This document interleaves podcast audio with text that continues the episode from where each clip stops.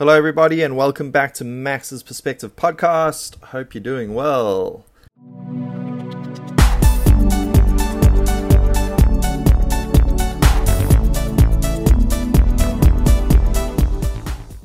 I'm so excited today because we have a question from a listener. So remember, you can comment and leave your questions on YouTube, Facebook, wherever you're listening. There should be a way to comment or at least a, a link or something and send us your questions. I will most certainly answer them. So today's question comes from a listener called Zhang Nuo. Nuo. I'm not sure how to say your name, sorry. And they ask, which country do you highly recommend for traveling and studying? That is such a great question. Which country do you highly recommend for traveling and studying? And those are two very different things, actually, two big questions, because traveling and studying, those can be separated quite a lot. And I assume this is sort of from a Taiwanese person's point of view, or, or maybe my point of view. I'm sure they're actually pretty much the same. So let's focus on the studying part first. Studying, it's hard for me to say because when I was in university at that sort of age in South Africa, this opportunity like didn't even exist. Like it wasn't even something we thought about. So no one was sitting there and thinking like hmm i wonder if i should study abroad and if so which country? Like it didn't even didn't even enter our minds didn't enter my mind because I just can't imagine how much that would cost. And it was just such a big thing. Everything we needed was there in South Africa as far as a university life and education went.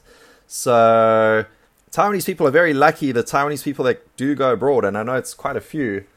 I would love to know the percentage. And it's just such a wonderful opportunity. So, my sort of simple answer, I'm afraid, is wherever you go, it's just going to be fantastic. I know the common countries for Taiwanese to go to America, Canada, England, Australia, New Zealand, and also some European countries. Germany's become quite popular, also France and a couple other countries. And even some Asian countries like maybe Singapore or Japan. So, all of those sound great to me. I think all of those would be fun. And the level of education you I mean, all of those are going to be a great education experience. Like, you're not going to get a much, much, much, much better education in one than the other. Those are all good countries with good education systems, good universities. So, yeah, anything would be great. And really, what it comes down to is what you make of it. How much you make of it? The the experiences you have, the adventures you have, the people you meet, the opportunities you take that's what is important because if you go study abroad, I mean, 10 years later, are you going to look back on it and think like, ah, oh, that was okay? Or are you going to like never forget it and think like, that was such a magical time in my life? Oh my goodness, I can't believe I did that. It was so great. And I'm sure it'll be the, the second one. You'll just think back and love it because once you're abroad, you're just going to have this incredible life that is so different from your current one, and even if it's just for a year, that will be such a nice time. So, yeah, I think anywhere is good. And I guess you could also think of other situations like maybe the weather. So, if I was going to study abroad for four years, I might not choose Canada, for example, because that's just going to be cold a lot maybe for one year it would be fine. It would be like an interesting climates and environments, the snow and everything. That would be fun. But for four years, maybe for me personally, that would be a bit much. So I might choose somewhere a bit warmer. So think of things like that. I guess language is another one. And you also might feel, yeah, the people, the culture, you know, depends how comfortable you are with the language and things like that. So there's a few things to think about, but yeah, from education point of view, it's going to be great. From a experience point of view, anywhere will be wonderful. As for travel, where do I highly recommend to travel? Again, wow, difficult question because right now I would travel anywhere.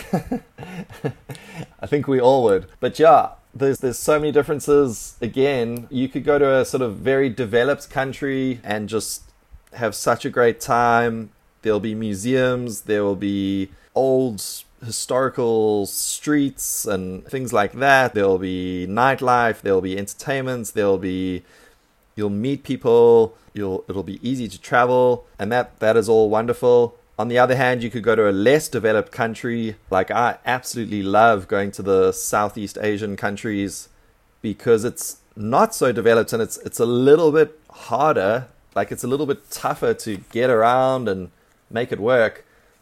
But the rewards are, are just so much nicer. Like you end up enjoying something that you know no one else has really not many people have done that before or enjoyed that before.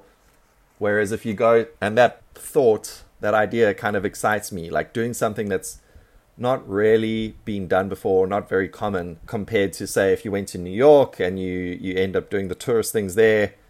It's not like it'll be awesome, but you're not really like a pioneer of anything there. Like it's it's all been done before. Everyone's seen the photos.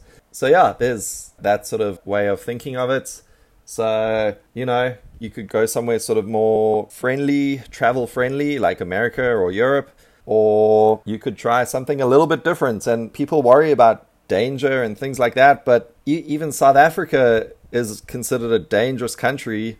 But you can definitely go to South Africa and spend two weeks there, and as long as you kind of just be sensible, you're not going to really have any dangerous situations.